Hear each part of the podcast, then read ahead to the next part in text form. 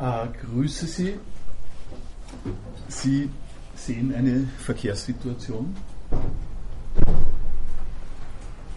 die ich Ihnen äh, hier zeige, um unter dem Titel Höhle nicht bei der Höhle zu beginnen. Die Höhle, wie Sie sehen werden und wie ich ja schon mehrfach gesagt habe, ist eine sehr einprägsame Bildwelt, Bildvorgabe für philosophische Zwecke und im Speziellen äh, eben äh, im Ausgang von Platon. Das äh, ist derartig prägend in der Geschichte der Philosophie, äh, dass man sehr leicht äh, in den äh, Begrifflichkeiten äh, der Höhle, ohne weiter darüber zu denken, was man eigentlich tut, äh, die Aufgabe der Philosophie äh, beschreibt. Das werden Sie, äh, wenn Sie so ein bisschen in der Literatur schmökern, äh, leicht sehen. Äh, und äh, es gab, gibt gar keinen äh, Zweifel daran, äh, dass das eine zentrale Sache ist, mit der man sich auseinandersetzen muss. Äh, allerdings äh, ziehe ich in solchem Zusammenhang immer vor, mich äh, solchen Sachen ein bisschen von der Seite her äh, zu nähern. Und das heißt äh, also äh, von Bildern, äh, die, die noch nicht äh, von der Geschichte und von der kulturellen Rezeption derartig äh, vorgeprägt sind, äh, dass man dann eigentlich nur nach äh, bestimmten vorgegebenen Mustern äh, oder sehr leicht nach diesen vorgegebenen äh, Mustern mit der Sache umgeht. Äh, Also das äh, soll einen Einstieg bieten in äh, die Frage äh, der Höhle. Ich äh, rufe in Erinnerung, wenn Sie am Ende der äh, Seiten, die ich Ihnen äh, hier immer wieder äh, zitiere, äh, Kategorie Cyberplatonismus aufrufen, äh, dann haben Sie eine Aufstellung aller der Seiten, die im Rahmen äh, der Lehrveranstaltung äh, angelegt und angesprochen worden sind, und dann haben Sie hier die Anfangsseite, kommen Sie leicht äh, zur Anfangsseite. Wir haben äh, hier auch äh, die Download-Streams äh, verlinkt, nur zur Erinnerung. Wir haben, das ist äh, an der Stelle sozusagen besonders zu bemerken, wir haben jetzt auch schon eine ganze Reihe von äh, Beiträgen äh, von Teilnehmerinnen, äh, die Sie sich extra ein- anschauen äh, können und in denen auch zum Teil äh, Diskussionen stattfinden. Äh, und ich habe Ihnen hier äh, das allgemeine auf, die allgemeine Aufstellung äh, für das äh, gegeben, äh, womit ich begonnen habe, äh, mit äh, den äh, Äh, christlichen äh, Motiven, äh, mit den erotischen Motiven äh, der äh, Ontologie des Cyberspace, und ich bin dann weitergegangen zu äh, Überlegungen äh, über Spiel und Virtualität, äh, die also damit äh, zu tun haben, äh, dass in diesem Zusammenhang äh, der, der also uns hinführt äh, zur Frage, welche Weise des Seins, der Erfahrung, äh, des Umgangs miteinander äh, wird äh, nahegelegt äh, durch äh, cyberplatonische äh, Konstruktionen, äh, dass wir uns, äh, um an dieser Sache uns anzunähern, äh, sinnvollerweise mit Phänomenen wie dem Fenster, dem Spiegel und dann der äh, Virtualität äh, beschäftigen.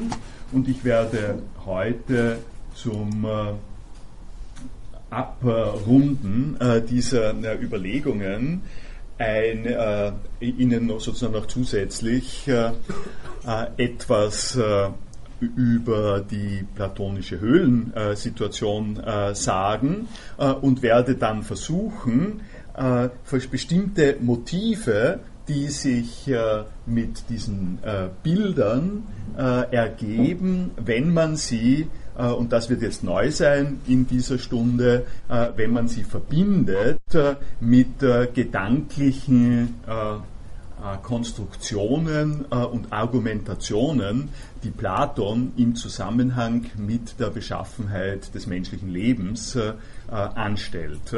Der Mensch, das war im Anschluss an eine Frage das letzte Mal schon angesprochen worden, äh, ist beim Platon äh, zusammengesetzt äh, aus inhomogenen Bestandteilen, aus einem äh, Bestandteil äh, von äh, Körper, äh, Leiblichkeit und einem Bestandteil äh, von Vernunft, Logos, äh, äh, Geistigkeit. Äh, der Mensch ist eine schwierige Konstruktion zwischen diesen beiden.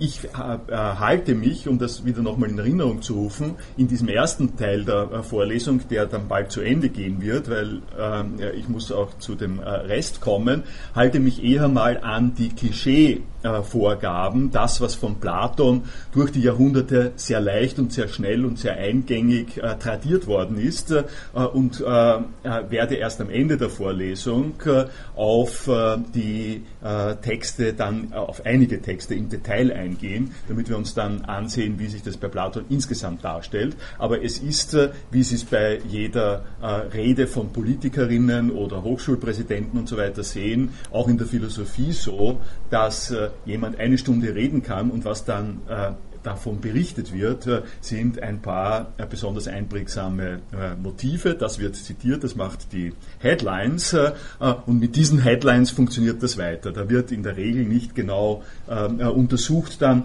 wie das alles im Zusammenhang gewesen ist. Dann sagt man, im Zusammenhang, aus dem Zusammenhang gerissen, beklagen sich die Leute dann.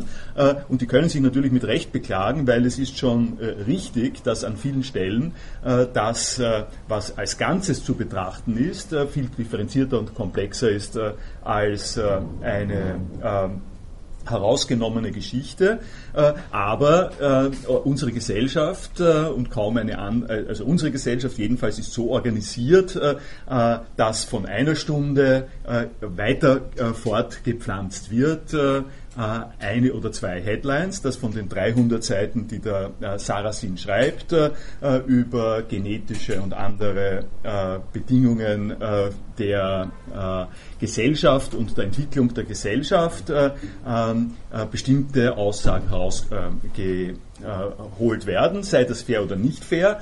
Äh, ich halte das mal ein bisschen äh, in Schwebe und sage Ihnen sozusagen die Headlines, die durch die Geschichte der Philosophie ge, äh, gegangen sind, und gehe dann am Ende auch äh, ein bisschen auf den gesamten äh, Text ein. Nur so viel, falls Sie äh, die Neigung haben, mir zu sagen, ich stelle den Platon äh, jetzt hier äh, sehr äh, vereinfacht äh, und äh, klischeeartig dar. Tatsächlich, ich stelle ihn äh, klischeeartig dar, äh, weil er in dieser Weise äh, auch äh, massiv gewirkt hat. Äh, gut, also, äh, bevor wir in dieses äh, Klischee, äh, in diesen Bestandteil des Klischees eintreten, äh, den ich äh, jetzt äh, kurz angedeutet habe, äh, schauen wir uns dieses äh, Bild an. Äh, was mir äh, an diesem Bild äh, interessant äh, erscheint, womit ich quasi beginnen will, ist äh, zu sagen, es ist natürlich äh, überhaupt nicht im äh, sozusagen vorgesehen in der, in der allgemeinen menschlichen Verfassung, dass es Verkehrskreuzungen gibt. Das ist, dass es Verkehr gibt, dass Leute sich bewegen, das kann man schlecht vermeiden, das kommt immer wieder vor. Es gibt Ströme, Bewegungsströme, wo Menschen Äh, selber wohin gehen, äh, Sachen transportieren, äh, wo sie den Raum auf der Erde äh, äh, sozusagen ausnützen, äh, um äh, ihre äh, Ziele äh, zu verfolgen. Äh, dabei kann es dazu kommen, dass äh, äh, ein, an bestimmten Stellen äh, bestimmte Häufungen äh, auftreten, dass äh, an bestimmten Stellen, äh, zum Beispiel in, an, an Engpässen äh, oder äh, wie immer Sie das wollen, äh, die Bewegungen der Menschen äh, auf eine Art und Weise äh, aufeinanderstoßen und nicht mehr äh, einfach sich so entwickeln, wie sie sich entwickeln, äh, dass äh, Schwierigkeiten entstehen, äh, dass man, äh, dass man sagt, äh, da komme ich, da will ich jetzt weiterkommen, aber da komme ich jetzt nicht weiter.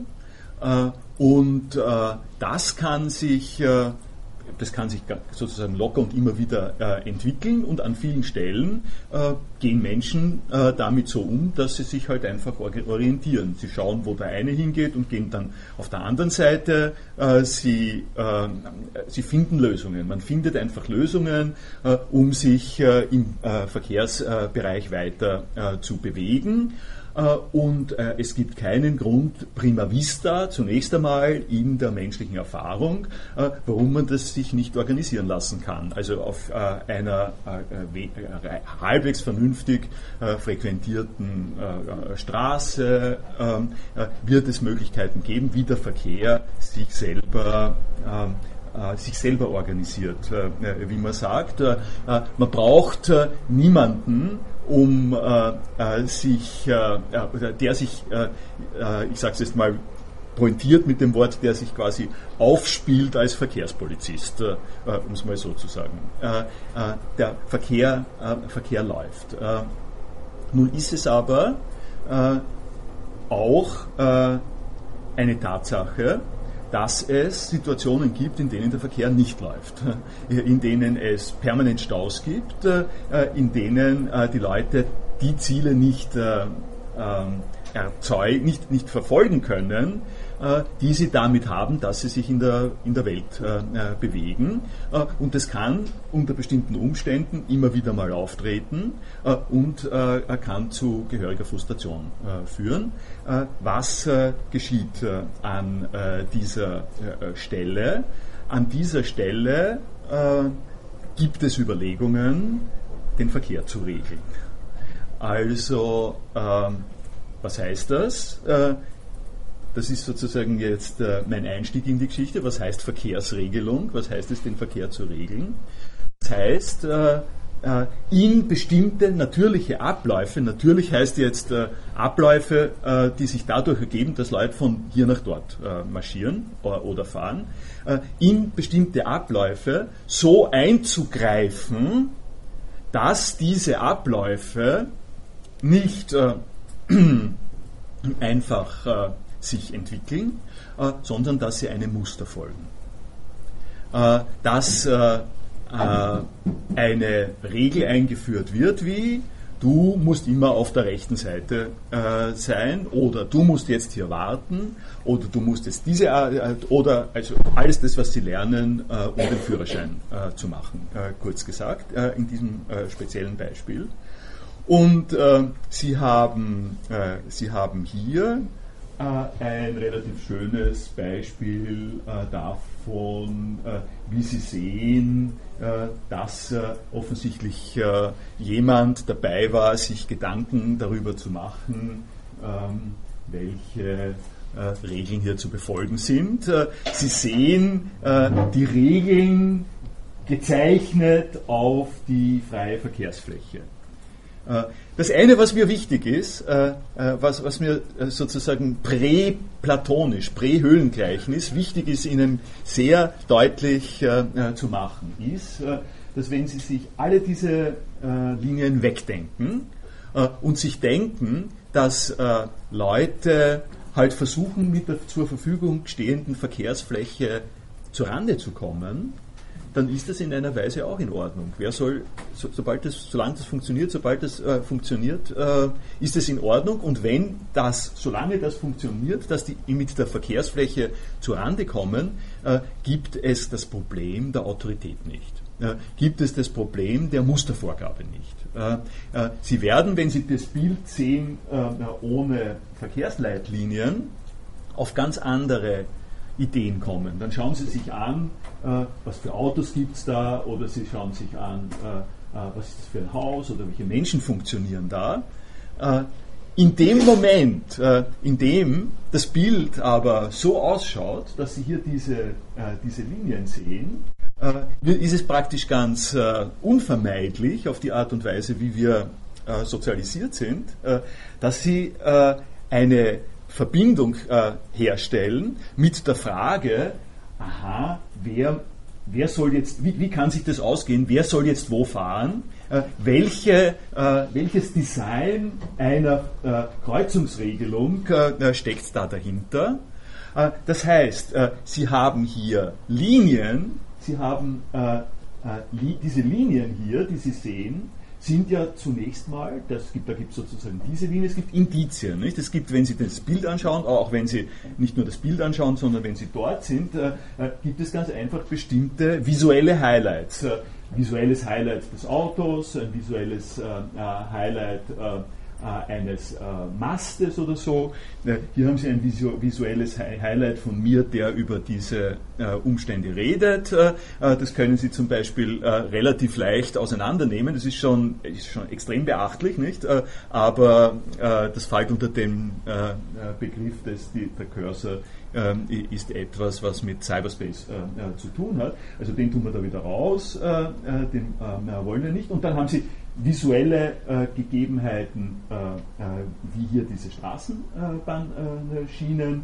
Äh, äh, und dann haben Sie die visuellen äh, Gegebenheiten äh, der äh, Linien.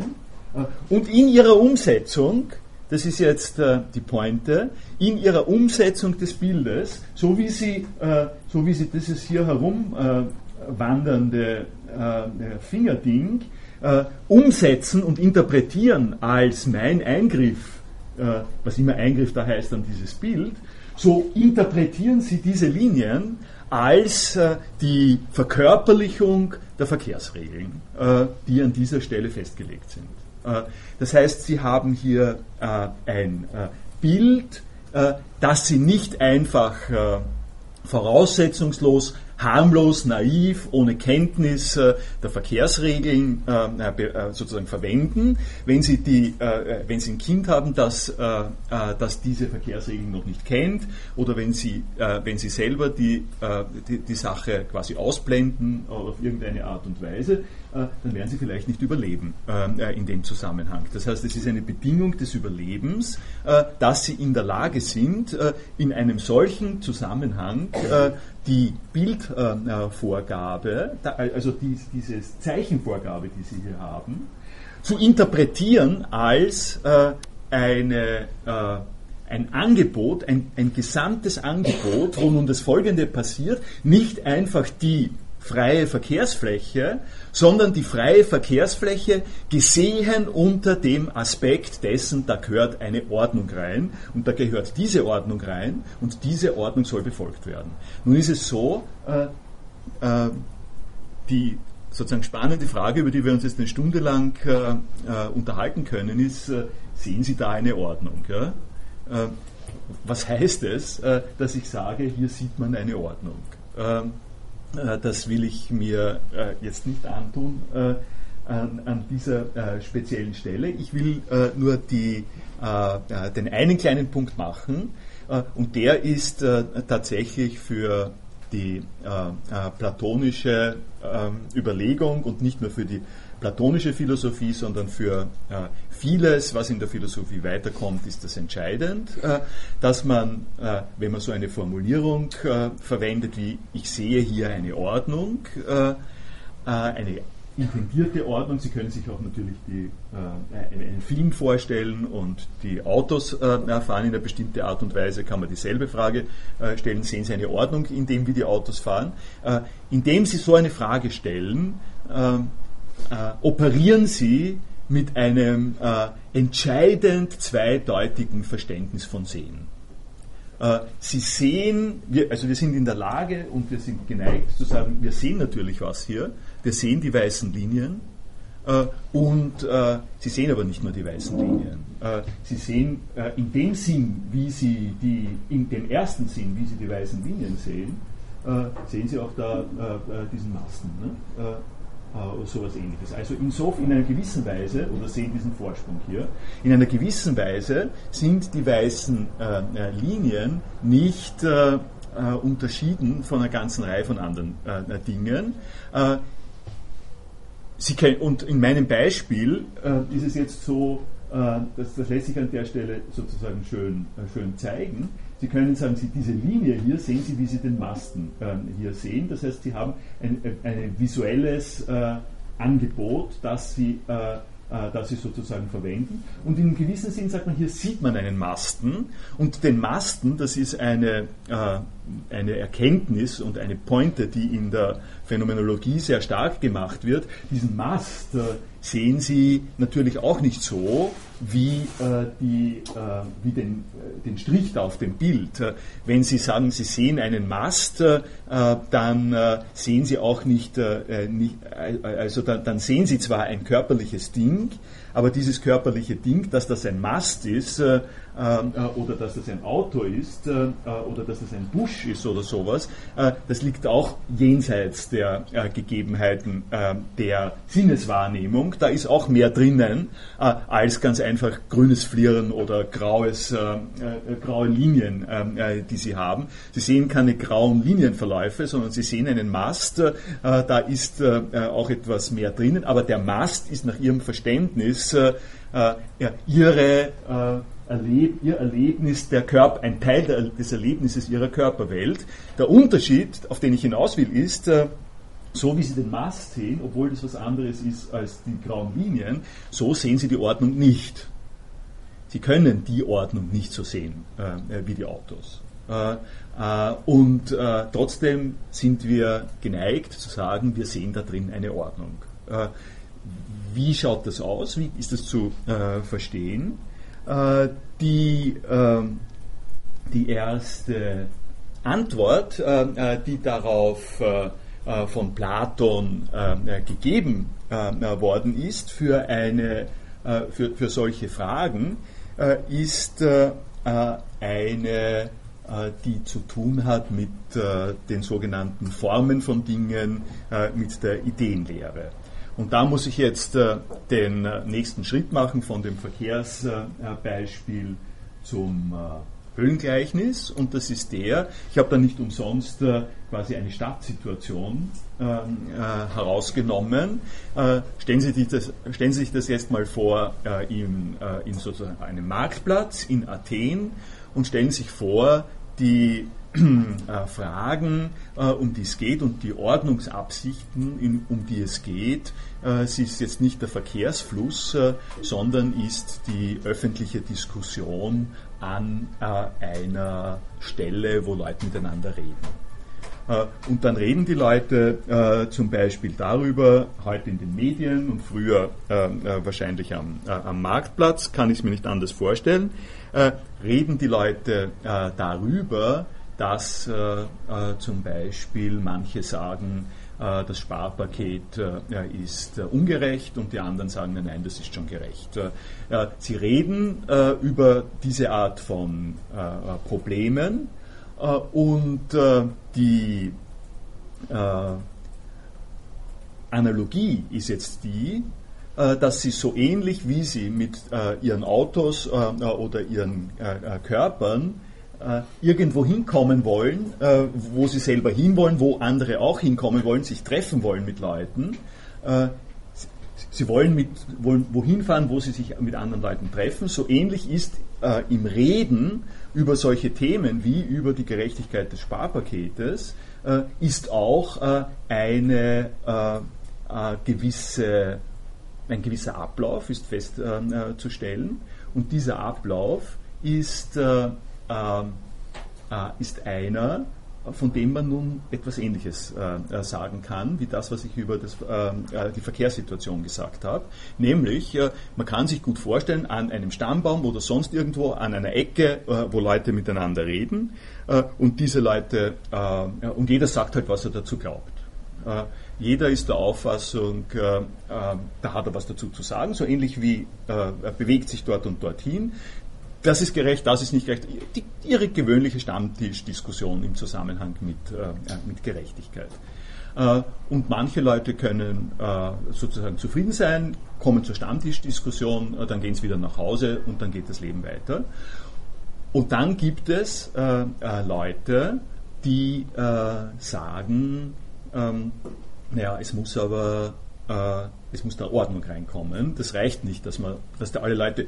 Also manche, manchmal äh, gibt es quasi Zufriedenheit durch die Stammtischdiskussion, und dann gibt es, äh, wie Sie sehr gut kennen, die Situation, da reden alle Leute gleichzeitig und alle reden gegeneinander und kein Mensch äh, weiß mehr, worüber man eigentlich spricht. Äh, das ist so ähnlich wie äh, ein Verkehrsstau, jetzt nur auf die äh, Situation in, der, äh, in einer äh, gedanklichen Auseinandersetzung äh, bezogen.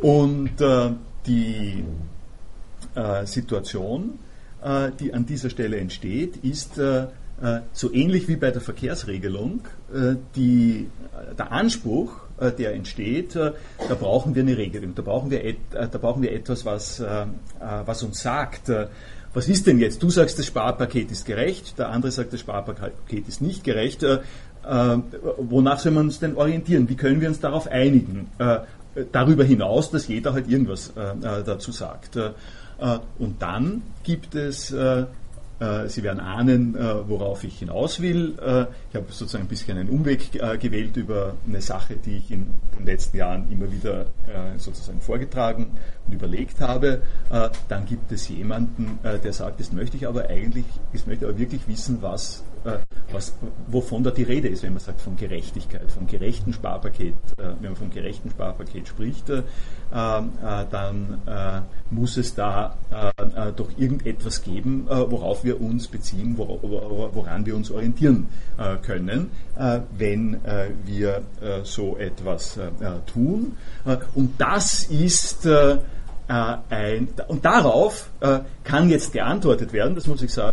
Darauf kann geantwortet werden, naja, die einen sagen das eine und die anderen sagen das andere. Und wenn du im, äh, in, im, im Club zwei richtig äh, rüberkommen willst, äh, dann wirst du dir sinnvollerweise äh, jemanden, äh, jemanden sozusagen finden müssen, der dir die richtigen äh, Argumente und so bringt, sodass deine Auffassung von dem, was da gerecht ist, äh, sich am besten durchsetzt. Äh, Philosophie seit Sokrates hängt damit zusammen, dass jemand sagt, mir ist es wirklich nicht wichtig, welche Spin-Doktoren dir gerade irgendwelche Phrasen beigebracht haben darüber, was Gerechtigkeit ist. Ich möchte wissen, was Gerechtigkeit ist. Und da frage ich nicht den Politikberater so und so und dann frage ich nicht den Chef der Raiffeisenkasse und dann frage ich auch nicht den Vorsitzenden der Gewerkschaft, sondern Philosophie hängt damit zusammen, einen Zugang zu dieser Diskussion zu haben, wo wir uns einigen können. Und die Idee ist, die Idee dabei ist die, dass man eine Ordnung der Diskussion findet, die so ähnlich funktioniert wie hier die Verkehrsregelung. Nämlich, dass jetzt die Leute, also es wäre doch wirklich schön, wenn man so jemanden hätte, der in einer Diskussion im Fernsehen oder sonst wo sagt, okay, du hast das über Gerechtigkeit gesagt, du hast das über Gerechtigkeit gesagt, äh, ich nehme das alles wahr, weißt du was, in dem, was du jetzt da über Gerechtigkeit gesagt hast, äh, gehst du da in die zweite Linie und biegst links ab. Ähm, äh, wenn du da, wenn du diese Art von äh, Position vertrittst, äh, dann äh, dann gehörst du dorthin, dann bitte verhalte dich danach. Und wenn wir jemanden haben, der allen Positionen über Gerechtigkeit die entsprechende sozusagen Verhaltensweise und die entsprechende Verortung zuordnet, dann haben wir das plötzlich entwirrt, dann haben wir eine Ordnung in unseren Überlegungen zu Gerechtigkeit und dann Äh,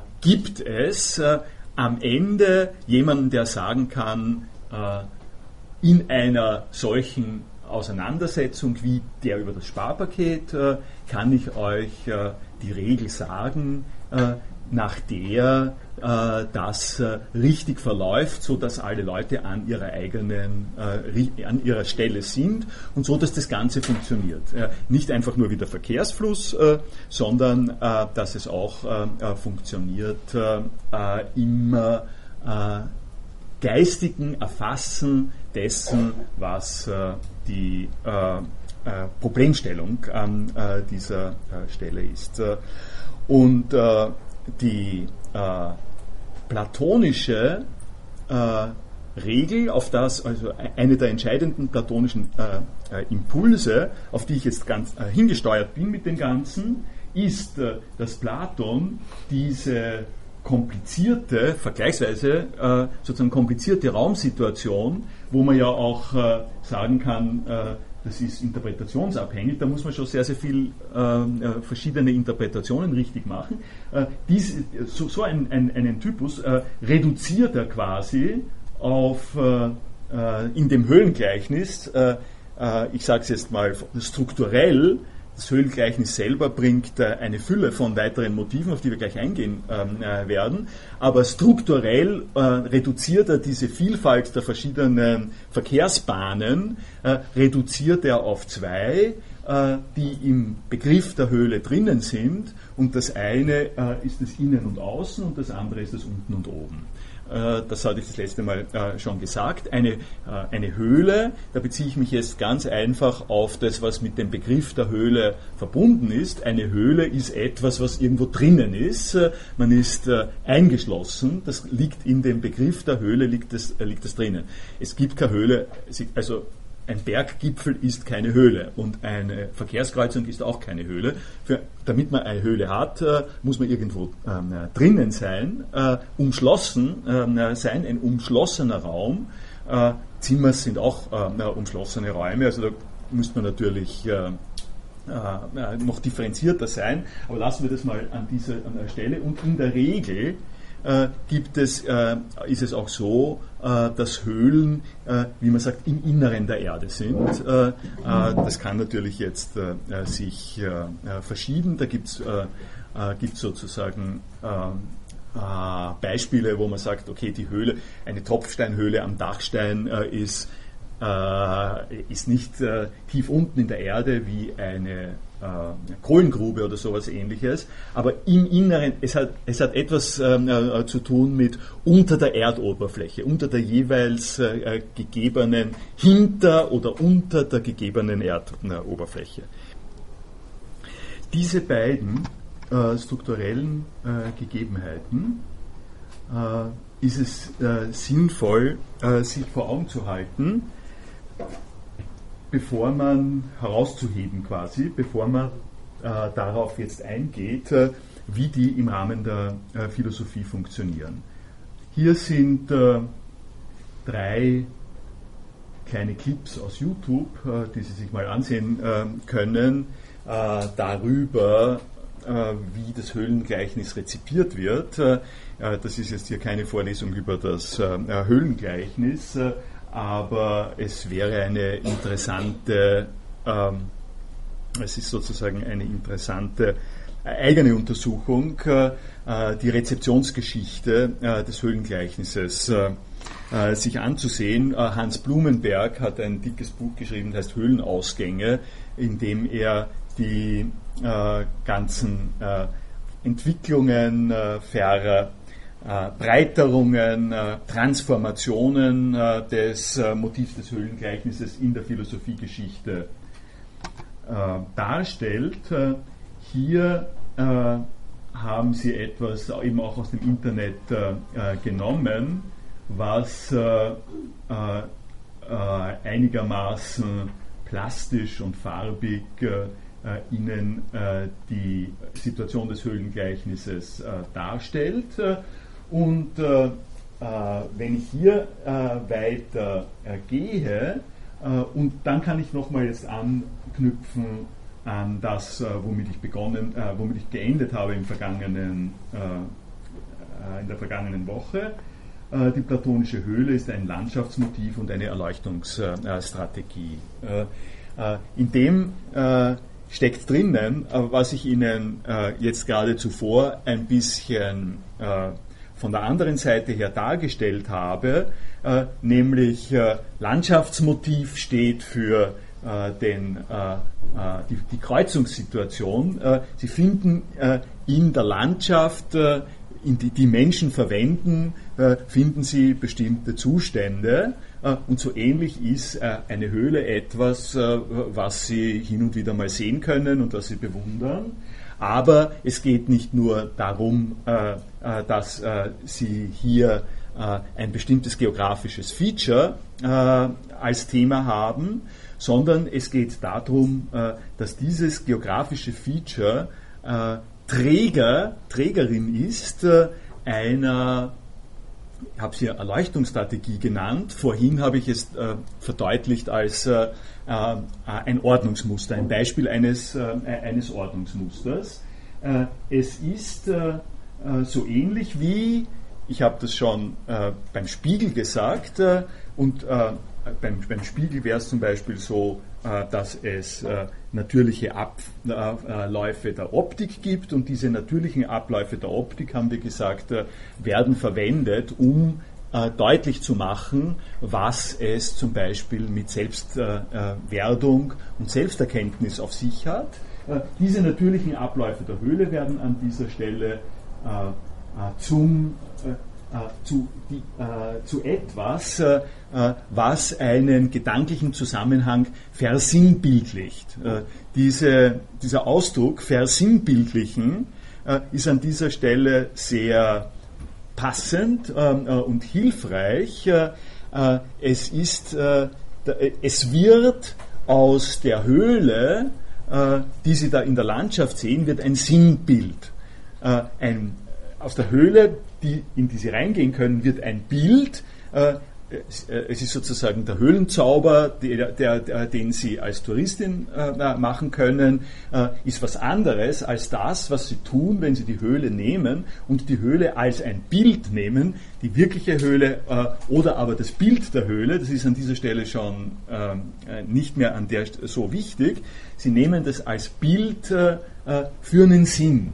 Äh, Und äh, die äh, äh, Besonderheit der, des platonischen Höhlengleichnisses besteht jetzt darin, dass, äh, äh, dass es äh, diese, diese Art von Höhle da äh, zusammen mit einer ganzen Reihe von anderen Features, auf die wir gleich äh, kommen werden, äh, in ein Bild bringt, äh, das eine, äh, äh, das sozusagen einen, einen Fuß Halt, ein Foothold, eine Basis in bestimmten realen Erfahrungen hat, das aber noch auf eine andere Art und Weise funktioniert, das ausgenützt wird als Bild für eine Reihe von philosophischen Schlussfolgerungen, auf die wir gleich dann noch kommen werden. Und dieses, diese, diese spezielle Form des Ausnützens ist, darüber habe ich das letzte Mal ja etwas gesagt im Hinblick auf, auf den Kerngroßeffekt zum Beispiel, ist eine Form, wie man die, wie man die Konversation der Menschen, die so ähnlich vorzustellen ist in meiner Vorgabe jetzt, äh, wie ich es Ihnen gesagt habe, äh, wie, der, wie der Straßenverkehr. Es ist sozusagen, wenn Leute miteinander reden, äh, ist es an dieser Stelle vergleichbar damit, äh, dass Leute äh, am äh, innerstädtischen äh, Verkehr äh, teilnehmen. Äh, sie wollen sich treffen, sie wollen äh, einander nicht, äh, äh, nicht sozusagen äh, den Weg blockieren, was immer sie wollen. Vergleichbar dem städtischen Straßenverkehr ist das Sprechen von Menschen über bestimmte Themen. Und, und hier geht es um die, hier geht's, das, das wollte ich sagen, hier geht es sozusagen um eine Strategie, das Sprechen von Menschen über bestimmte Themen zu, zu organisieren, nach einem Muster, und dieses Muster ist, äh, ist wie gesagt die Höhle. Äh, und um das, äh, also äh, das ist das eine Bild, äh, das äh, habe ich gefunden auf der Seite von Rafael Capurro, der hat das wahrscheinlich auch irgendwo anders äh, her, ich habe hab da jetzt keine besondere Ursprungsforschung betrieben. Äh, das Bild ist offensichtlich der, die Grundlage äh, für dieses äh, andere Bild, oder wie immer äh, das ver, äh, verlaufen ist. Äh, Hier äh, haben Sie eine Grafik, die die besondere Schönheit hat, äh, dass Sie äh, die Sinnbildlichkeit äh, der Höhle, äh, die man äh, nun so beschreibt, ja, also das Ende des Satzes mal, dass es die Sinnbildlichkeit der Höhle äh, so äh, geordnet aufeinander bezieht, äh, dass es sagt, äh, okay, es gibt an diesem Äh, visuellen äh, Ding gibt es bestimmte äh, Features. Äh, äh, diese Features äh, in dieser, im Bild und in dieser möglichen Erfahrungssituation äh, kann ich beschreiben als äh, äh, Features der äh, erlebbaren Realität.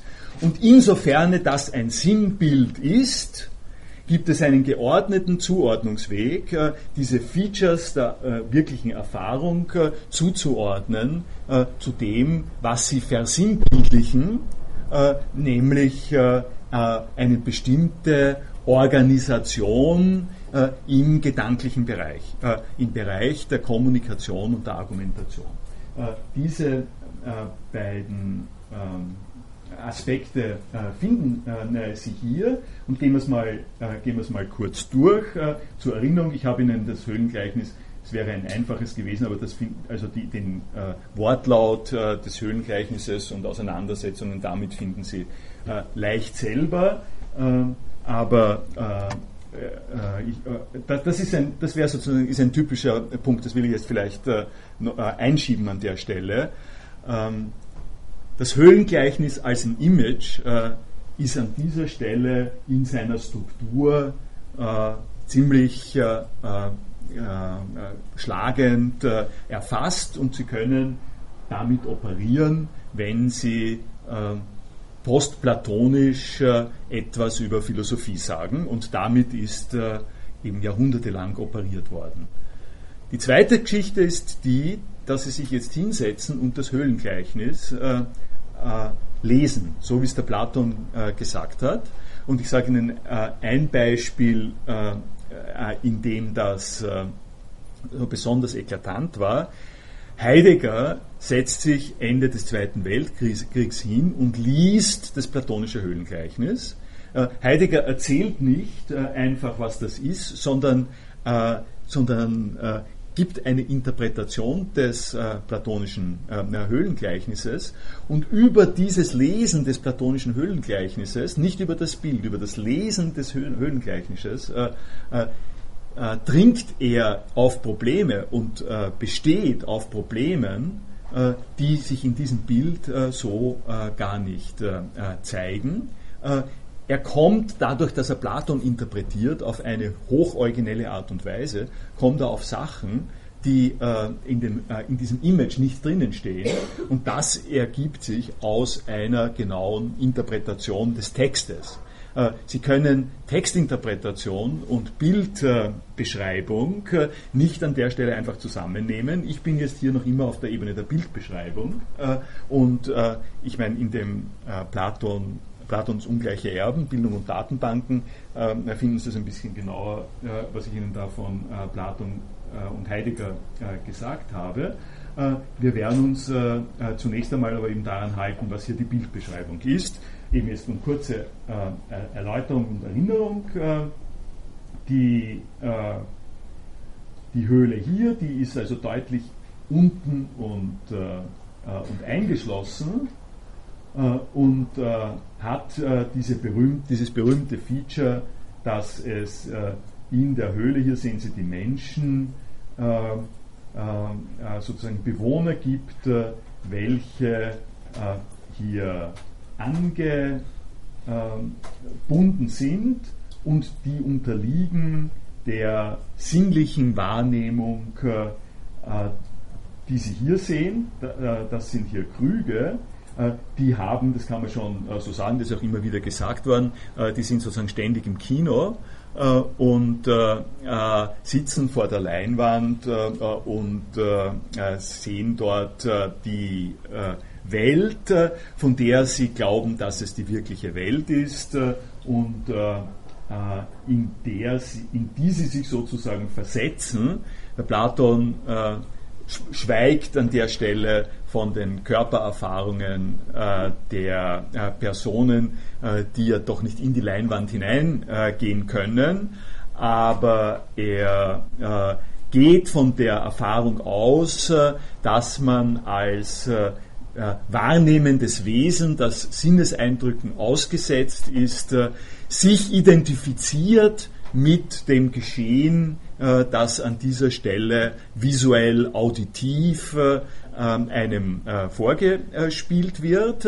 Das ist ja ein Feature, das in der gegenwärtigen Filmtheorie durchaus aufgegriffen wird, äh, als äh, die Art und Weise beschrieben wird, wie Menschen durch äh, Kinostrategien dazu veranlasst werden, sich zu identifizieren mit Leuten, äh, die auf der Leinwand sind, äh, also auf die simple Art und Weise zusammenzuzucken, äh, wenn äh, jemand äh, äh, körperlichen Schaden äh, nimmt, äh, Angst zu haben, äh, äh, Unsicherheit zu haben, äh, Sympathien zu entwickeln. Also diese äh, äh, Sachen, äh, die laufen ja durchaus äh, über äh, äh, visuelle äh, Entwicklungen, die nicht einfach nur auf der Ebene des Berührbaren und Interaktiven sind, sondern auch auf der Ebene äh, der Darstellung. Okay, das ist hier die Welt der der platonischen, in der Höhle angefesselten äh, äh, Personen. Äh, die Filmprojektion äh, findet so statt, äh, dass das Feuer hier äh, den Krug beleuchtet und den Schatten, den Schatten wirft. Äh, und äh, das Ganze findet aber statt in einer äh, geologischen Situation, äh, in der die Höhle hier den Ausgang hat. Äh, Und dieser Ausgang führt, das ist beim Platon äh, nicht vorgesehen, äh, das ist hier eine, äh, eine sinnvolle Ergänzung des Bildes äh, im Rückgriff auf äh, die äh, bei Platon selber auch äh, wichtigen zusätzlichen Gedanken. Äh, wenn man da hinauskommt aus der Höhle, äh, findet man sich äh, sinnigerweise äh, in einem Bergsee, also in, einem, in einer Begegnung, mit, äh, in einer Landschaft mit einem Bergsee. Äh, diese äh, Landschaft mit dem Bergsee äh, bildet, macht sozusagen klar und hat äh, als bildliche äh, Funktion äh, das Folgende, dass man äh, jetzt nicht nur in der Höhle äh, diese äh, Realität und Abbildsbeziehung zwischen dem Krug und der Schatten des Kruges abbildet, äh, sondern dass man äh, sagen kann, auch in der Wirklichkeit, nicht nur in der Höhle, auch in der Wirklichkeit erfahren wir äh, eine sol- ein solches Spiegelphänomen, und dieses Spiegelphänomen, wie wir gleich sehen werden, kann man äh, ausnützen. Äh, äh, dieses Spiegelphänomen äh, äh, gibt es, auch wenn man, wie wir gleich sehen werden, das überwunden hat, äh, diese Art von Projektion.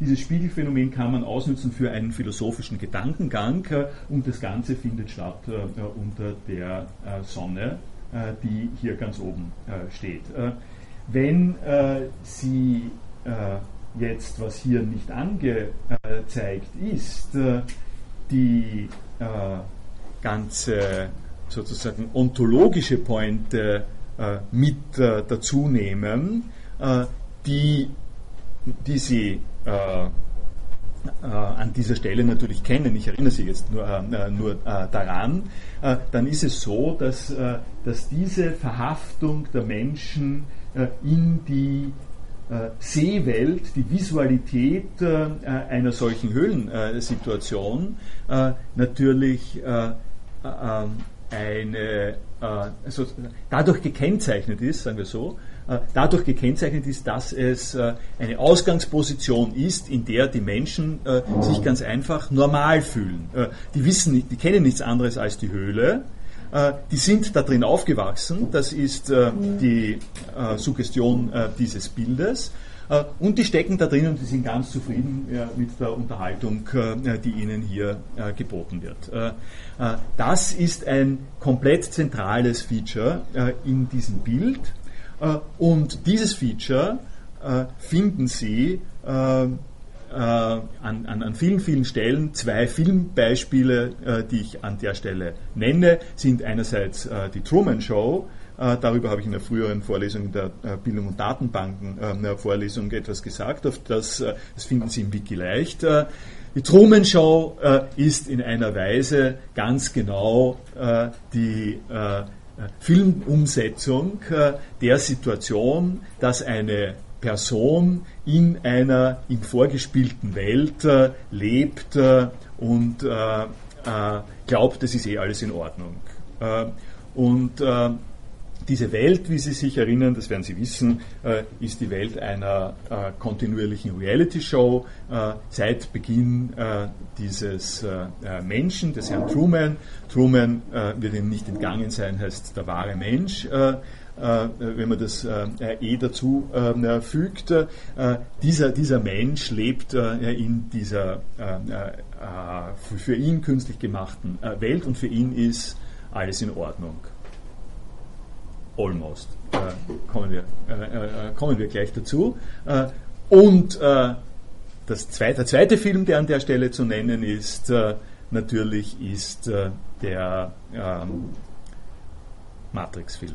Äh, also äh, in der Matrix äh, äh, leben die Menschen äh, auch äh, in einer äh, sozusagen zufriedenen, einigermaßen äh, zufriedenen, äh, normalen Abfolge, und die, äh, die Situation, äh, in der diese Menschen sind, ist eine äh, Verschärfung des äh, Themas Film und Reality Show.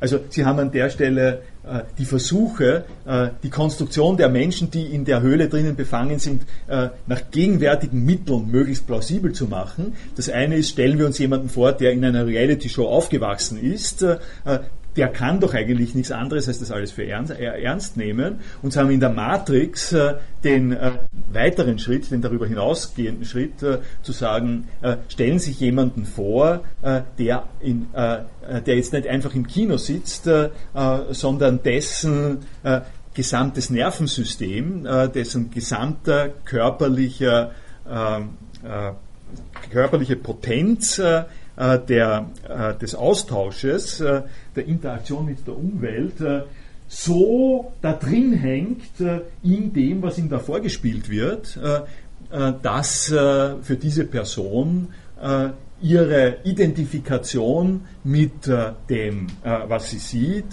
gar nicht mehr zu unterscheiden ist mit ihrem eigenen Körper. Das ist halt jetzt in der Matrix dann nicht die Filmsituation, sondern das ist das Eingelassensein äh, der äh, Personen, der Menschen in die Matrix, äh, was bedeutet äh, eine kom- äh, computergenerierte äh, Virtualität, äh, in der alles, äh, was, äh, sich, äh, äh, was sich sozusagen sehen lässt, äh, auch äh, sich beeinflussen lässt. Der Computer rechnet das äh, in Realtime äh, um äh, und der, äh, sozusagen der philosophische Effekt davon ist, äh, dass es äh, diese Art von äh, Gesamtheit, wirklichkeitsmäßiger äh, Erfahrung äh, gibt, äh, in der die Menschen ganz einfach äh, harmlos, äh, unbedarft, äh, gläubig sozusagen drin sind.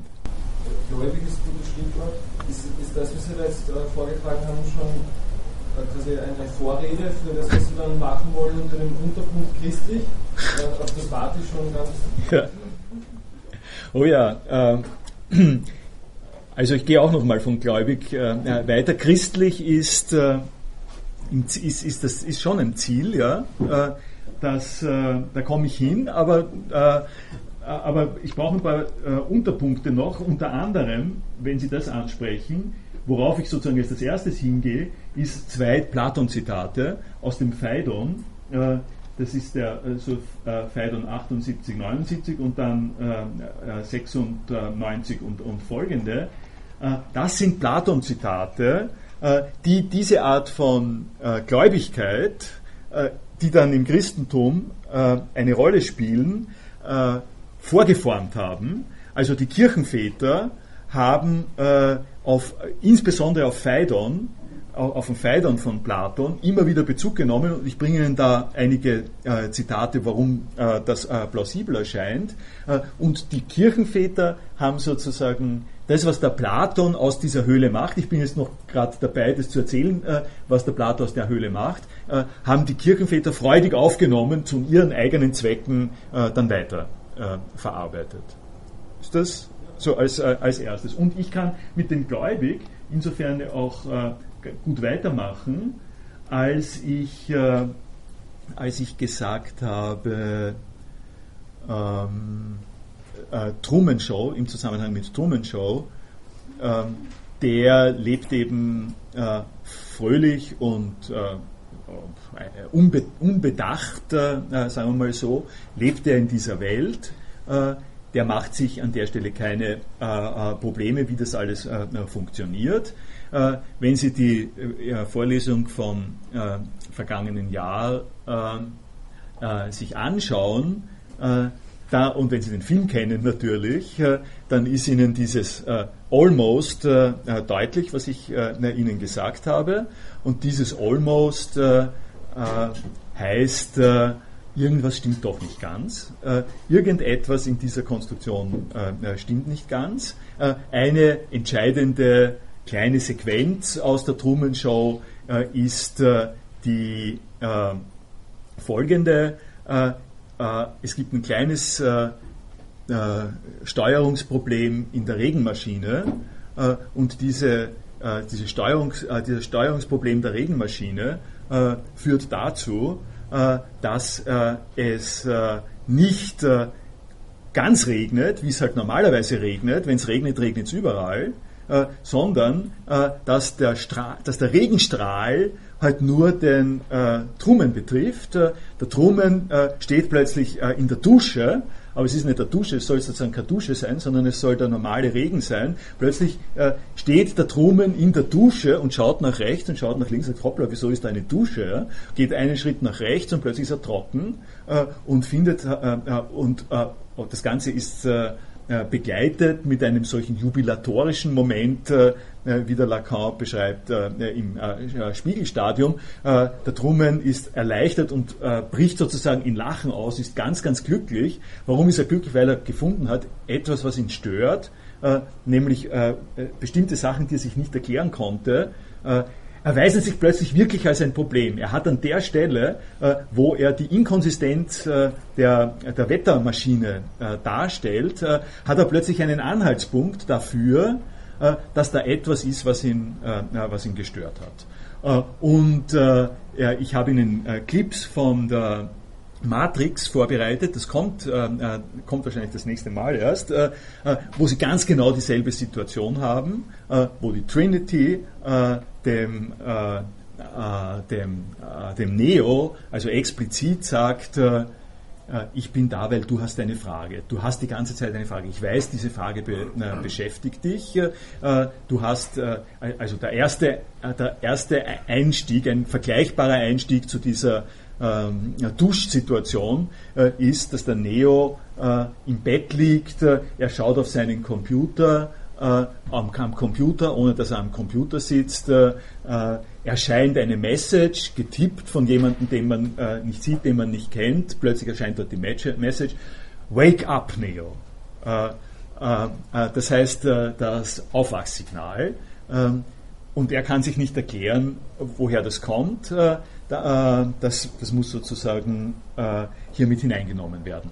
Das sind jetzt äh, äh, zeitgenössische Versuche, mit dem umzugehen, was der Platon so beschreibt, dass er sagt, äh, die Leute sitzen hier drinnen und äh, schauen sich die äh, Vorstellung an und plötzlich äh, kommt jemand äh, an eine Person heran und nimmt dieser Person die Ketten weg und gibt ihr einen Kick. Äh, in, äh, beim Platon äh, ist auch wirklich die Rede davon, schleift, schleift die Person praktisch äh, da hinaus, äh, aus, äh, aus dieser Höhlensituation. Äh, schleift äh, die Person äh, hinauf äh, und plötzlich äh, äh, ist die äh, Situation die, äh, äh, dass, äh, dass diese in gewaltsam, bei Platon ist das gewaltsam, Bia heißt es, gewaltsam in eine andere äh, äh, Wirklichkeit äh,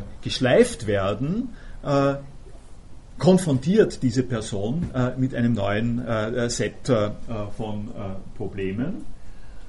Und äh, da wir äh, zweitausend Jahre Philosophiegeschichte dazwischen haben, äh, will ich nur kurz berichten, dass man aus diesem äh, heraus, gewaltsam herausgerissen sein aus der Kettensituation, da, da bin ich jetzt das erste Mal beim Christentum, äh, weil Sie es angesprochen haben, aus, dieser, äh, aus, den, äh, aus den hier Ketten, und die Ketten sind platonische Ketten, die stehen beim Platon drinnen, äh, muss man darauf aufmerksam machen. Also dafür kennt, kann das Christentum noch nichts. Ja? Der, äh, Platon hat an dieser Stelle die äh, Menschen, äh, in, die in der Sinneswelt äh, ver haftet sind, äh, als angekettet äh, äh, beschrieben äh, und äh, hat ihnen einen äh, Freiheitsbringer, äh, der sie äh, entfesselt, äh, an der Stelle vorgesehen.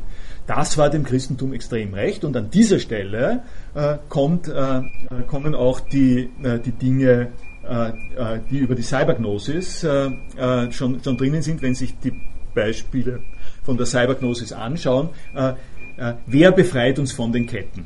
Das Christentum äh, hat äh, die, äh, diese äh, Situation des äh, Befreitwerden aus den Ketten interpretiert a- als äh, die Erlösung aus äh, den äh, irdischen, aus der Welt, äh, die, äh, die, äh, aus der Weltsituation, Erlösung äh, äh, durch Jesus Christus, äh, durch die äh, Menschwerdung Gottes, und Christus ist derjenige, der Menschen aus dieser Höhle sozusagen herausnimmt. Und nun gibt's, das ist einer der Gründe, warum ich am Anfang so viel über die Bedingungen dieses Bildes geredet habe. Wenn man sich das jetzt anhört, was ich gesagt habe, gibt es zwei sehr deutlich zu unterscheidende Beschreibungen, äh, sozusagen Features, äh, Ebenen, äh, Sprachebenen, äh, mit denen hier operiert wird. Äh, das eine ist, und das ist die Genialität der äh, platonischen Bildhaftigkeit. Äh, die platonische Bildhaftigkeit funktioniert an der Stelle in Wirklichkeit so, wie die Filme, mit denen man sich in, äh, identifiziert. Also, äh, was ich da beschrieben habe, als die Leute hängen sozusagen an der Vorstellung, und äh, leben mit mit dem, was auf der Leinwand passiert. So ähnlich äh, gelingt es dem Platon, den Leserinnen und Lesern äh, dieses Höhlengleichnisses äh, die Aufgabe zu stellen und dieses dann einzuladen, mitzuerleben, was dann passiert. Äh, äh, so wie ich es Ihnen gesagt habe, die Leute, äh, der, da wird jemand befreit, und dann stellen wir uns vor, was mit dem passiert, äh, wenn, äh, wenn die Person befreit ist. Sie kommt dann darauf, äh, Platon sagt als nächstes, die Augenschmerzen. Es kann überhaupt nicht, es kann sozusagen nicht garantiert werden, dass der irgendwas richtig sieht, weil der hat ja die ganze Zeit nur unten im Dunkeln beim, beim Feuer gesehen.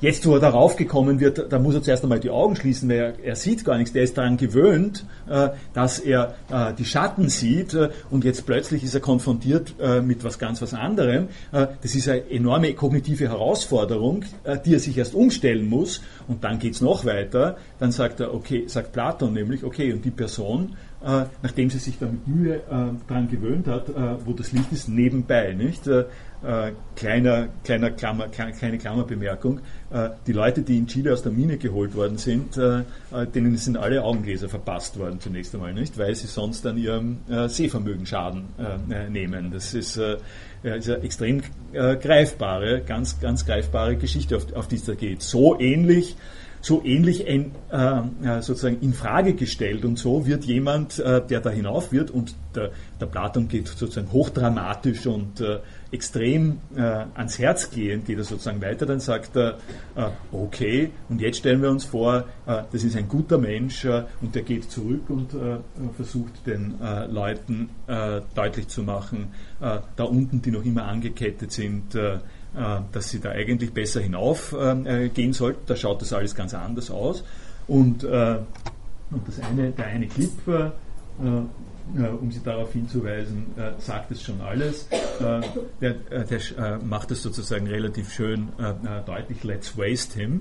Äh, also let's waste him ist, äh, ist U S-Jargon, Militärjargon oder was immer, den müssen wir umbringen. Uh, es ist, es ist, es ist mehr sozusagen, uh, das ist uh, Reservoir Dogs, uh, uh, Reservoir uh, Dogs uh, Slang, uh, uh, mit dem können wir nichts machen, uh, der bringt uns dann nur durcheinander. Was ich Ihnen jetzt gesagt habe, ist uh, wie das platonische Bild äh, quasi als Suggestion und als Film funktioniert, äh, wenn Sie sich auf das einlassen. Äh, und ich, äh, also ich schließe da jetzt niemanden aus, äh, ich selber bin in der Tradition, ich nehme mal an, Sie sind auch in der äh, Tradi- Tradition, Sie sind an dieser Stelle zumindest auch ansprechbar. Das ist die Story, die die Philosophinnen und Philosophen äh, äh, mit Vorliebe erzählen über das, was sie tun. Äh, nämlich, äh, sie sind, äh, äh, sie sind diejenigen, äh, die diesen Prozess durchlaufen. Also es gibt die Identifikation dessen, was die Philosophie institutionell ist, äh, mit äh, dieser Platon-Story. Äh, und äh, äh, Diese Beschreibung, der Ident- also diese Identifikation, diese Beschreibung äh, hat bestimmte äh, markante und wesentliche Folgen dafür, äh, wie sich Philosophinnen und Philosophen aufführen, äh, wenn man sie nicht genauer kontrolliert. Unter anderem äh, führen sie sich so auf, dass sie immer davon ausgehen, äh, dass es irgendwelche Leute gibt, die zu blöd sind, äh, äh, zu sehen, äh, was sie eigentlich umgibt. Ja?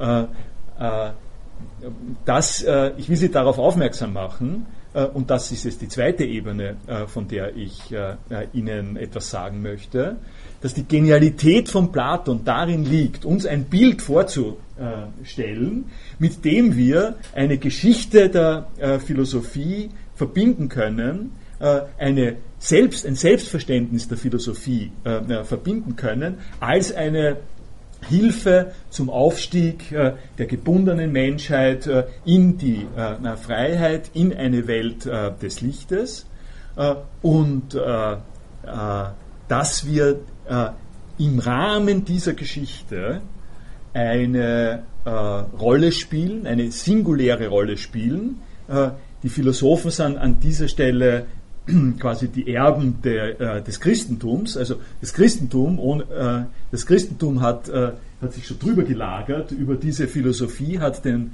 hat den Platon seinen eigenen Zwecken dienlich gemacht, äh, indem äh, die Befreiung aus der irdischen Höhle in das Licht zu Gott äh, äh, geführt hat. Also die Sonne ist dann natürlich, äh, ist natürlich Gott äh, im christlichen Raum, und in dem Maße, in dem das Christentum äh, an äh, Überzeugungskraft äh, verloren hat, äh, hat dann in der Aufklärungsphilosophie äh, die, äh, die Rolle äh, wieder weiter sich so entwickelt, äh, dass es die Philosophen, äh, die für die Vernunft, für die Durchsichtigkeit, für die Ordnung dessen stehen, die Rolle der Agenten in diesem Drama übernehmen. Und so in Ordnung, dass ich, das will ich jetzt noch vielleicht noch schnell dazu sagen, das ist die Story des Bildungsbegriffs.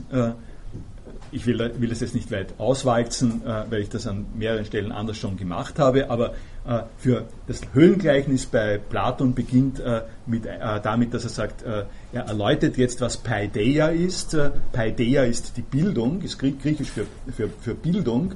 Das erläutert er. Bildung besteht darin, äh, diese Stationen durchzumachen.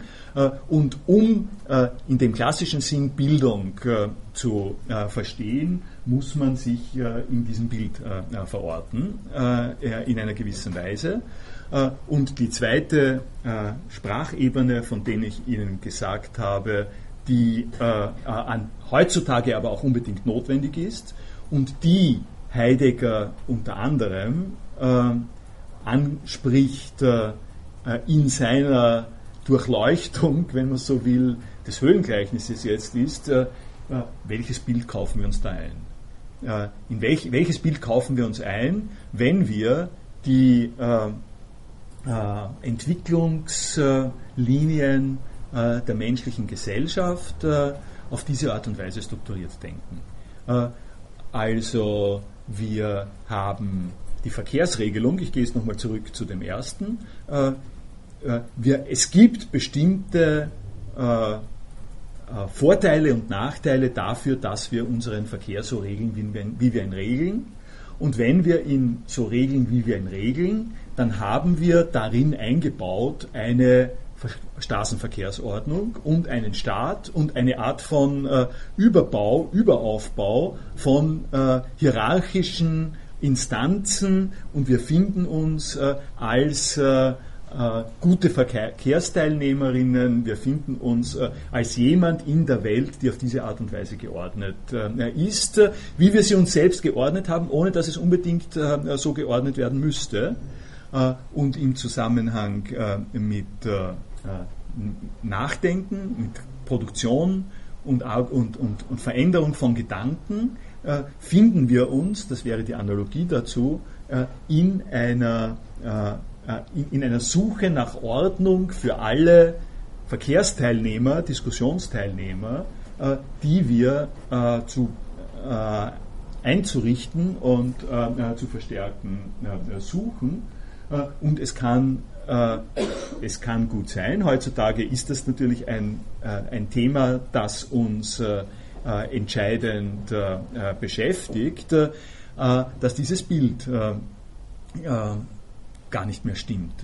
Dass also diese, dieses, kategorische, dieses kategorische Muster davon, wie Menschen in einer geordneten Gesellschaft, und die, die Formen, die Ordnung der Gesellschaft ist hier Äh, drinnen, das äh, habe ich sozusagen äh, nicht jetzt im Einzelnen äh, besprochen, das sehen Sie sozusagen hier, äh, die Ideen äh, und die Idee des Guten allen äh, zu vorne, vorne sind sozusagen die Ordnungsmuster, äh, die von Platon angesetzt werden, um diese Sachen hier äh, zu ordnen. Dass es eine solche Ordnungs äh, Realität äh, gibt, nach der wir uns richten müssen, ist alles andere als äh, gesichert.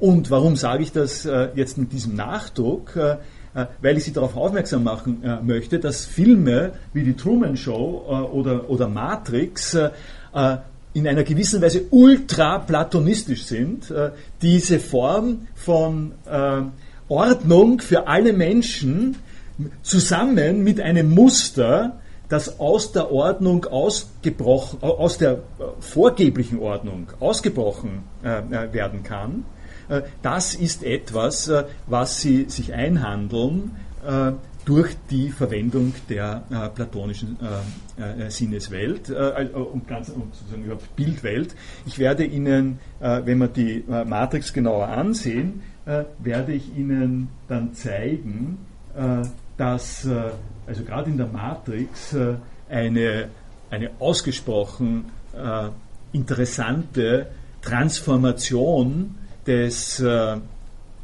des Höhlenmotivs äh, hier äh, vorkommt. Äh, um es ganz kurz äh, äh, zu sagen, äh, das, hier, äh, das hier heißt, äh, dass, äh, sie, äh, dass sie glauben, auf diesem, auf diesem Level, auf diesem untersten Level, äh, glauben sie, sie sind... Äh, ganz normal äh, äh, quasi auf der Erdoberfläche, und sie werden äh, im Glauben, dass sie auf der Erdoberfläche sind, äh, enttäuscht, äh, indem jemand äh, sie hinaufkickt. Äh, also äh, der Weg äh, von Platon geht von unten nach oben, äh, und äh, eine der äh, sozusagen bemerkenswerten, und ich habe selber längere Zeit gebraucht, bis ich drauf gekommen bin, wie ich damit umgehe, eine der ersten bemerkenswerten äh, visuellen Features in Matrix ist, äh, dass die Menschen, äh, die in der Matrix äh, äh, verfangen sind und auch in dieser äh, äh, sozusagen künstlichen, äh, künstlich für sie gemachten Sinneswelt leben, in dem Moment, in dem äh, sie rausgerissen werden, also der Neo, der dort rausgerissen wird aus dieser Sinneswelt, der steigt nicht äh, hinauf, sondern der fällt runter. Äh, der, äh, der fällt durch die Höhle. Äh, der fällt, der fällt nach, in die Tiefe runter. Das hat einen, äh, einen sehr raffinierten äh, Zusammenhang, muss ich Ihnen nur sagen, um Sie ein bisschen äh, sozusagen auf die Spannung, äh, in, in, der, äh, in Spannung zu halten. Äh, was ich Ihnen aber hauptsächlich sagen will, ist, äh, Äh, dieses Thema, ich äh, gehe davon aus, dass Sie so ein Thema wie in der Truman Show oder, äh, oder in der Matrix, äh, nämlich das, äh, Da gibt es eine Frage und diese Frage beunruhigt Sie doch schon die ganze Zeit. Und in der Verfolgung dieser Frage kommen Sie drauf, dass das, was Sie bisher für selbstverständlich gehalten haben, nicht selbstverständlich ist, sondern Probleme enthält, die Sie in einen anderen Erkenntnis- und auch Körperzustand versetzen. Dass diese, diese Motive eingeschrieben sind in die Höhlensituation, in die platonische Höhlensituation. Und für jemanden, der, und, und, und sofern Sie an diesen Fragen interessiert sind, sind Sie sozusagen auch Cyberplatonisten. Ja? Also spielen Sie in diesem Spiel des, des Cyberplatonismus mit. Da können wir nachher vielleicht noch was anderes sagen. Ich mache mal jetzt eine kleine Pause und frage Sie, ob äh, Sie was bemerken wollen dazu. Ja. Bei dem Film der Truman Show ist es ja umgekehrt, oder? Also da geht ja dann die Hauptfigur genau. nach oben, also die genau. Stufen in den Himmel oder so. Äh, also können, das ist nochmal ja. eine Komponente, dass der, also dass der Regisseur wie, wie Gott oben am Himmel sitzt, sozusagen. Beim, so ja, ja, also äh, ich, äh, ich nehme den... Äh, die Frage jetzt zum Anlass, äh, um die, die Spannung schon ein bisschen aufzubrechen, äh, weil äh, es mir sozusagen sehr wichtig und interessant ist, ich Sie darauf aufmerksam machen äh, möchte. Wenn Sie sich anschauen, äh, was, ich, äh, was ich hier verlinkt habe, wo ist denn das? Äh, wo habe ich denn meine? Achso, das habe ich gerade am Matrix, äh, glaube ich. Hier. Äh, Das ist die Vorlesung vor einem Jahr in der Ringvorlesung, die sich Bildung für alle verursacht Krawalle nennt äh, und wo ich die, über die Truman Show äh, auch ein bisschen äh, schreibe und wo ich auch genau äh, diese Szene, äh, wo er sich dann nach oben äh, bewegt äh, und dem Christoph, äh, nochmal äh, Richtung, äh, Richtung Christentum, der heißt Christoph, äh, äh, der, der Chief, äh, in der äh, Truman Show, äh, wo ich darauf äh, aufmerksam äh, äh, mache. Äh, das ist tatsächlich eine Situation, in der, in der die äh, platonische Achse noch erhalten bleibt. Da sitzt hier oben statt die Sonne, statt die Sonne, die, die, die Sonne ist die Bedingung davon, dass man überhaupt etwas sieht äh, und äh, davon äh, und auf der Erde nicht, äh, ich habe, ich habe es jetzt hier nicht im Einzelnen gecheckt, äh, sondern äh, lasst es für Sie als Aufgabe. Hier haben Sie äh, die Features des Bildes und hier haben Sie das, wofür das ein Sinnbild ist. Äh, die Sonne auf der Erdoberfläche ist die Bedingung dafür, dass man überhaupt etwas sieht, und vergleichbar im Bereich äh, der Gedanken ist die Idee des Guten äh, die Bedingung darü- dafür, dass man überhaupt etwas äh, erkennt, äh, dass es überhaupt eine äh, Vernunftordnung in der Welt gibt, äh, ist, äh, die, äh, ist das Gute dazu da, ist die höchste Das höchste der, die höchste der Ideen äh, ist das. Äh, was ich nur sagen will, ist, im Christentum ist das Gott. Für die Truman Show ist hier äh, an der Stelle der Sonne der Weltherrscher. Der Weltherrscher ist äh, der Christoph äh, und der Weltherrscher reguliert hier unten äh, eben unter anderem äh, das Wetter, und der Christoph, äh, äh, nein, nicht der Christoph, sondern der Truman, äh, der wirkliche Mensch ja, steigt hinauf äh, aus äh, dieser äh, Glaspalast-Situation äh, äh, bis dorthin, wo er draufkommt, äh, wer ihn äh, in einem Sinn geschaffen und manipuliert hat. Äh, und das ist äh, in der Truman Show der gewöhnliche Aufklärungsverlauf. Äh, äh, also Aufklärung heißt, äh, Menschen darüber ins Klare zu setzen, dass das, was sie glauben, das normalerweise in Ordnung ist, nicht in Ordnung ist, weil es für sie auf eine Art und Weise vororganisiert ist, die sie nicht durchschauen und die sie, wenn sie sie durchschauen, selber in ihre Verantwortung nehmen können. Das ist die aufklärerische Variante der platonischen Reise dort. Und jetzt komme ich zur Besonderheit von von, von der Matrix äh, und, und, und warum wird äh, der Film an der Stelle so sozusagen wirklich äh, eine extra äh, Pointe zu haben scheint. Äh, in der Matrix, äh, die, die Matrix ist, äh, ist in einem wesentlichen Punkt äh, antiplatonisch.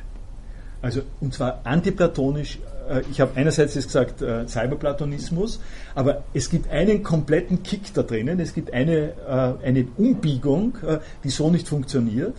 Äh, und das ist die, dass die Person, äh, die draufkommt, äh, dass sie hier unten in einer Scheinwelt ist, die kommt nicht dorthin, dass sie jetzt die wirkliche, sie kommt schon dorthin, einerseits kommt sie dorthin, dass sie die wirkliche Welt sieht, aber die wirkliche Welt äh, ist die totale Misere.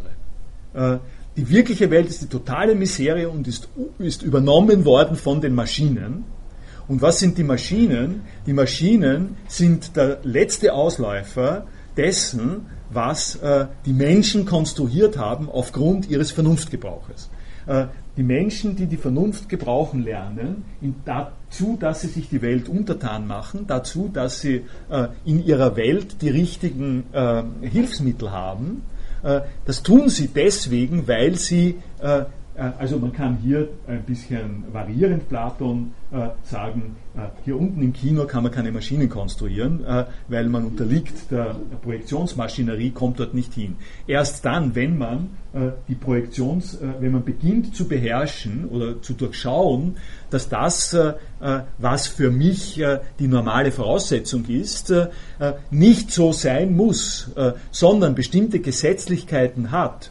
Und diese Gesetzlichkeiten sind etwas, was ich durchschauen kann. Da schaue ich nicht nur einfach hin und sehe mir die Passing Show an, sondern ich sehe hinter der Passing Show äh, die, äh, äh, die Formen, die Gegebenheiten. Und da, äh, da muss ich jetzt doch an der, an der Stelle auf diesen speziellen kleinen äh, Punkt hinweisen.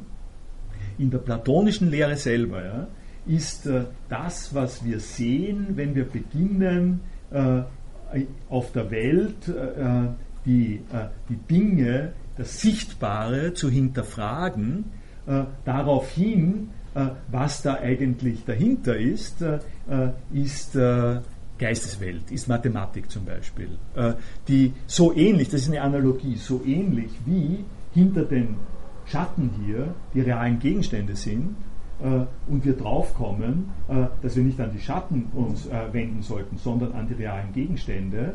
So ähnlich ist es, wenn wir jetzt dann auf der Erde sind, so, dass wir mit unseren sinnlichen Wahrnehmungen konfrontiert werden, mit verschiedenen äh, sinnlichen Gegebenheiten äh, und uns auf eine ähnliche Art und Weise fragen, okay, und was steckt jetzt da dahinter? Äh, die Dinge, die wir sehen, äh, sind in Wirklichkeit genauso, da, da zieht er sozusagen das rauf, da zieht er die Analogie rauf, so wie die dort unten glauben, dass äh, sie schon sehen, worum es geht, wenn sie die Schatten des Kruges sehen, so sind wir diejenigen, die auf der Erde sitzend, äh, stehend hier, Dinge sehen und uns fragen sollten, was steckt eigentlich hinter diesen Dingen?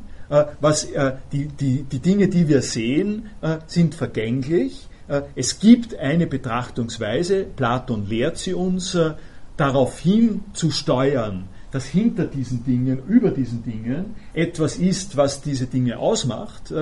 Also hinter dem Normalgebrauch von Gerechtigkeit steht ein eine Idee von Gerechtigkeit, auf die wir hinzielen, äh, und Philosophen können das machen, und das sind die Formen. Das ist die Idee der Gerechtigkeit, die Vorgabe der Gerechtigkeit, die Vorgabe äh, des Baumes, und eine der wesentlichen Features der, äh, dieser Ideenwelt äh, nach Platon ist die Mathematik, und darum habe ich jetzt darauf hingewiesen, äh, weil äh, weil äh, das ist ein, ein Motiv, das dann sagen wir, sehr stark von Heidegger weiter verfolgt wird, äh, weil äh, die äh, Fähigkeit des Menschen, mathematische Gesetze zu erkennen und zu benutzen, um zu regeln, was in der Welt äh, den Menschen begegnet, ist äh, der Schritt zur Technik. Äh, ist ein, äh, ein, ein Schritt äh,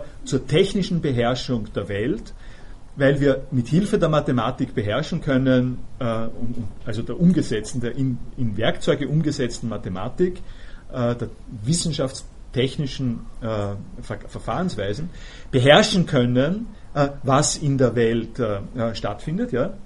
Ich würde sogar, also ich bin da beim sehr nahen Feuer immer, weil es geht ja darum, nicht nur um die Mathematik zu beherrschen, weil wenn ich die Mathematik auf der untersten Ebene der Analogie beherrsche, kann ich mir schon Gedanken machen, ob das eine Abstraktion oder eine, ob das ein Bild ist, das ich da sehe. Aber nur wenn ich wirklich das Feuer quasi entzünden kann, auf der untersten Ebene schon, wird mir auf einmal klar, wenn ich die Höhle ausleuchte, okay, das ist wirklich nur ein Bild gewesen. Mhm. Das heißt, das ist da vor der Mathematik auf jeden Fall überall immer das Feuer. Also, ja. Mhm. Also nicht umsonst, äh, ich, ja, wir sind, äh, glaube ich, auf demselben äh, Weg. Äh, nicht umsonst äh, ist äh, äh, der Prometheus, äh, der den Menschen ins Feuer gebracht hat, äh, das, der Start der Ingenieure. Nicht? Äh, also in der, äh, wenn, wenn man die Mythengeschichte weiterzieht, äh, äh, gibt es ja äh, diesen Mythos von die Menschen sind ein bisschen schlecht ausgestattet äh, gewesen.